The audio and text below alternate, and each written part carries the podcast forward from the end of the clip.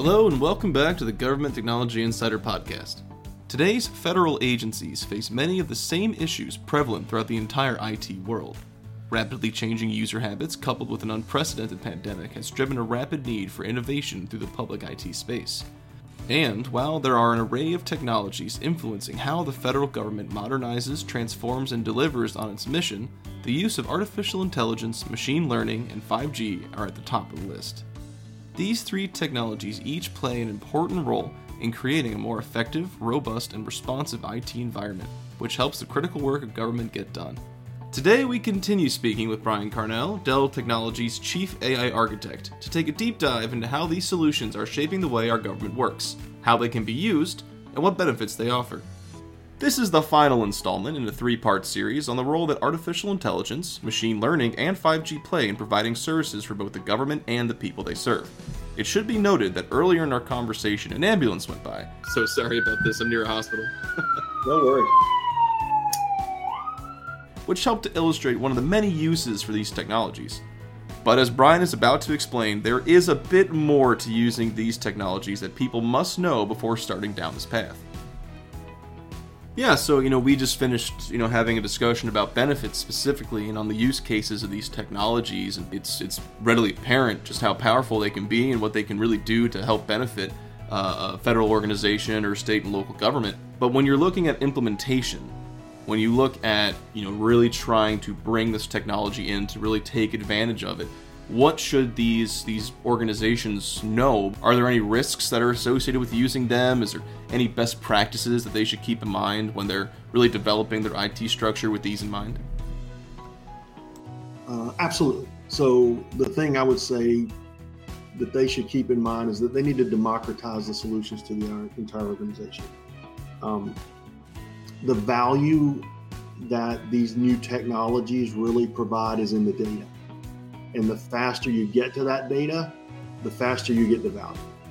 So, what I mean by that is that pick a solution that's going to scale out easily using building blocks. Uh, I mentioned earlier that when I did my first AI project, I had uh, I went out to blogs and podcasts and any piece of information, any white paper I could find, reading it, trying to figure out what solution worked with what hardware, what software did I need to use, what framework was there, what, uh, and, and inevitably I would get bit by, oh, this version of this particular software doesn't work with a different version of a database. Uh, and it was it was an enormous time suck. So pick something that's a, a well-known building block approach, uh, an AI-ready solution, for instance. Uh, don't set your data scientist out on a mission to figure out what infrastructure they need to do their job. Choose a solution that's already there and avoid that ramp time for them. Uh, and so on the business side of the house, that's just going to give you a lot, um, a lot more flexibility, and it's going to reduce the cost, uh, the return investment that you're going to get. We're going, it's going to increase the return investment and reduce the cost. Right. It's like with you know really any other job where you have to make sure you have the correct tools for what you're doing. I mean, obviously, it's a, a, very critical first step into really leveraging these technologies for the benefit of you know the organization or the people that that organization serves. But as far as you know, once you have that correct technology, what what risks are there in the use of it? Is there anything that you know individuals looking to leverage this technology should know even after they find the one that really fits their needs? Uh, some of the risks, or how about a, how about an example? I think a good example of using AI as a mechanism to speed uh, would be first response. That we heard the ambulance in the background a minute ago. AI can be used to prioritize emergency calls um, based on caller sentiment. But in having said that, you have to make sure that you have a good taxonomy for that sentiment. Uh, so there's a there's a a risk up front of getting it wrong, but there's also the benefits of getting it right. So do they do caller sentiment? Do they do location of where the call came from, or even the outcomes from what would be similar calls?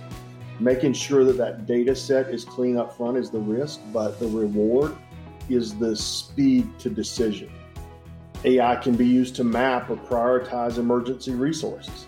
Again, the ambulance going by based on their uh, vicinity to the emergency or the type of emergency. A, a, a, an example of the risk of that is I noticed when I called in here, it says that I'm in Round Rock, Texas. It's because I'm dialed into our company's VPN. So making sure that uh, good information at the edge is available.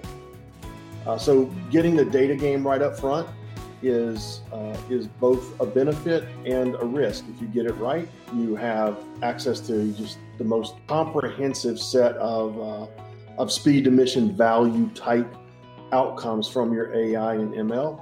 But getting it wrong uh, gives you bad information. So garbage in, garbage out. Right. Yeah, I was actually just thinking of that that famous idiom. You know, it, it's the bane of existence for almost any data analyst. right. So, uh, you know, moving out of the immediate term, how, how do you see these technologies really impacting the federal IT space in the years to come? And uh, to help narrow that down, because I know it's kind of a broad question, uh, how do you see these technologies shaping what government can do? You know, say over the next year and over the next five years. Uh, one year, five year. I guess in all the ways that we've discussed so far, as 5G becomes more prevalent, more data is going to make its way into that decision process. So, by activating the edge, by the uh, expansion of IoT devices, by all the, the information that is deluging now, 5G is going to create a pathway for that data. And it's going to allow for immediately actionable results on on changes that need to be made to a process, or it's going to uh, really just open up the the volume that allows you to make more informed decisions using AI and ML. And using AI ML, ML are going to help you cut through the data lakes that you already have. It's going to allow for historically valuable data to be exercised. A- agencies have been collecting data for, for a long, long time, and they haven't had a way to cut through that that uh, unsiftable pile of data, to use my own word. Uh, it'll also give us the capabilities to quickly and accurately adapt at the edge to changing mission scenarios. The scenario I gave earlier, or the use case of, about the medics training. Uh, there's a way to utilize AI so that it can be done in real time at the edge. So the changing mission scenario, quickly adapted and then agencies are going to be able to optimize and better perform to meet the needs of the citizens uh, with more accuracy and agility. Well, Brian, you know, before I let you go, just you know, do you have anything you you want to kind of leave off on? Any final thoughts you want to share with our listeners who are perhaps interested in trying to learn more about how these three technologies, you know, really can come together and help them, you know, achieve their mission?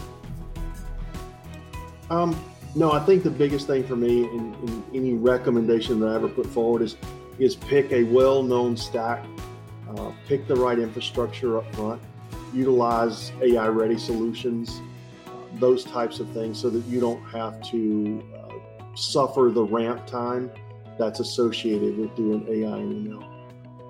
Well, Brian, it's been an absolute pleasure talking with you today. Thank you for sharing your insights on the role of 5G AI machine learning and what they can do for federal government today and tomorrow. I hope we can talk again soon. Thanks for having me on, Kevin. I look forward to it. And with that, my conversation with Brian came to an end. If you missed any of the previous parts of the podcast, I highly encourage you to go back to learn more about the role that artificial intelligence, machine learning, and 5G can play in government. You can listen to the full interview and learn more about how the latest technology is influencing, impacting, and improving the ability of government to get work done on Government Technology Insider. I'm Kevin Tierney, and until we talk again, so long.